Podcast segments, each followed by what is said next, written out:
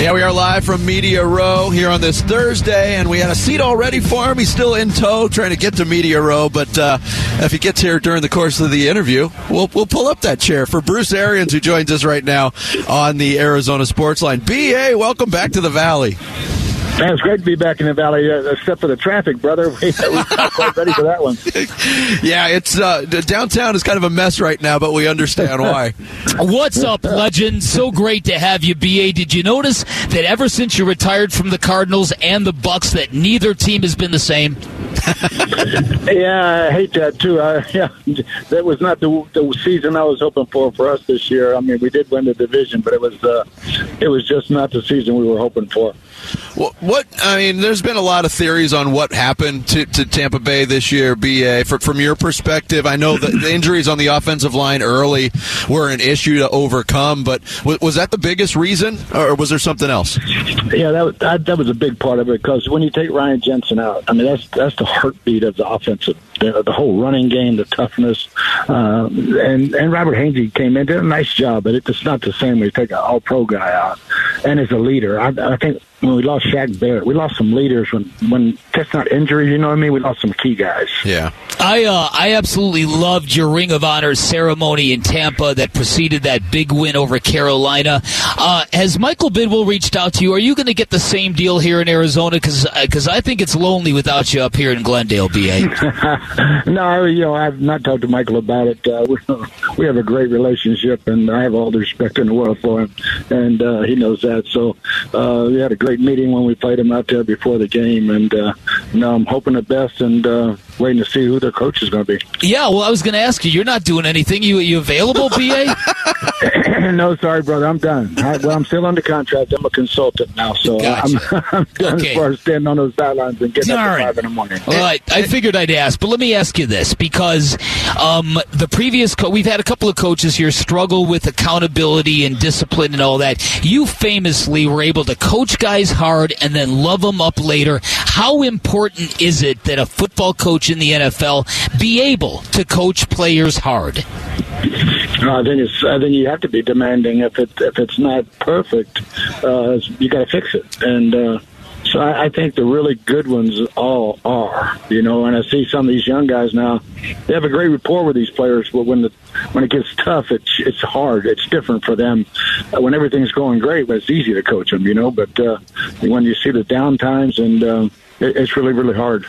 Bruce Arians, our guest here on the Arizona Sports Line. Uh, BA's got a Super Saturday brunch going on at STK Saturday from noon to 3. All benefits the Arians Family Foundation. Coach, is there a, a website or somewhere where, where our listeners can get more details on that? Yeah, if they want? go, AriansFamilyFoundation.com. It's got all the all the uh, the deck on it. It's got everything for for the brunch on Saturday, and uh, looks like we're gonna have a good time out there. So Oh. everybody knows anytime that it's the Arian Family Foundation, there's a damn good party. Yeah, no, Absolutely. It is always one heck of a party. There's no doubt about that. Um, all right, I, I- I'm curious what you think about this. Now the time has passed a little bit, uh, wh- what do you think your time in Arizona meant? Because the, again, the, me, a a ton of other sports fans here, we miss you terribly because of all, just all the great stuff you brought here. What, what did it all mean in, in retrospect? Oh man, it, it was the opportunity I never thought I'd get. You know, I never thought I'd. Um, uh, Michael, you know, not too many people hiring sixty year olds now, Yeah. and uh, and Tampa hired a sixty six year old. So it's, it, it was the greatest five years of my coaching career, and then to top it off with the three in Tampa and a Super Bowl, just it's unbelievable to think all that happened just because Michael gave me a chance. Yeah, uh, I, I found it uh, interesting too, and there was kind of links to, to your path of, of, of recent years, Coach, and that you know the, the Cardinals they talked to Sean Payton, who had walked away from coaching. He spent a year broadcasting.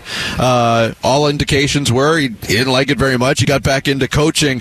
Can can you just recount that time in, in in your career when you did TV for a year, and I know you were jonesing to get back on the sideline. How difficult was it to stay away? Eh, You know, I, I really wasn't. I- I didn't like to travel. Um, CBS was great to work for, but I didn't like to travel. Um, but you know, everything just kind of fell back into place and the big key was when Todd and Byron and Keith and Goody, all my 18 assistants were available. I was like, this is a sign, you know. Even Yeah. I told Chris, babe, you're going to walk in no 18 wires. It's uh, it's just the old crew getting back together. and I'm I know how to delegate a little bit better now. Yeah, yeah. All right, here's my last question, BA. Uh, you were a guy who loved big quarterbacks who could stand in the pocket, take a hit, and deliver. Um, what do we do about our quarterback? How do we get Kyler Murray right? you know he's a different athlete, and I think you have to you have to tailor it around him uh, to his skill set because he is he's unique, you know. And uh, I don't think you want to hamper him with a lot of um, thinking. Just let him play, and uh, that, that that's when he's playing his best. Yeah, it's interesting too. Uh, you know, late in the season after Kyler went down, we saw a lot more from Cliff Kingsbury's offense uh, with, with David Blough at quarterback, but a lot more under center stuff, and it added wrinkles. And it just seems like at this point, uh, Ba that, that Kyler's not really comfortable uh, under center. As a coach, how do you make a player comfortable doing things he hasn't been comfortable doing? You just got to practice them, keep practicing, practicing, and sooner or later you say, "Nah, this don't work." You know, and uh, you know the guy has to be on. The, he has to be comfortable on that field, and uh, you don't want to put him in situations where he's not comfortable. All right, just in case I show up unannounced at your lake house this summer, BA, uh, how's your how's your golf game looking these days? It was really good two days ago. It sucked yesterday at the Open. I scolded. I scolded on 16 for the first time in I don't know 20 years. I scolded one. Oh, no. like, uh oh, this is. Uh, I didn't get booed too bad. yeah, you got some you got some equity built up here. Yeah, BA. yeah, no doubt. Uh, it's great to catch up with you. Big Enjoy love.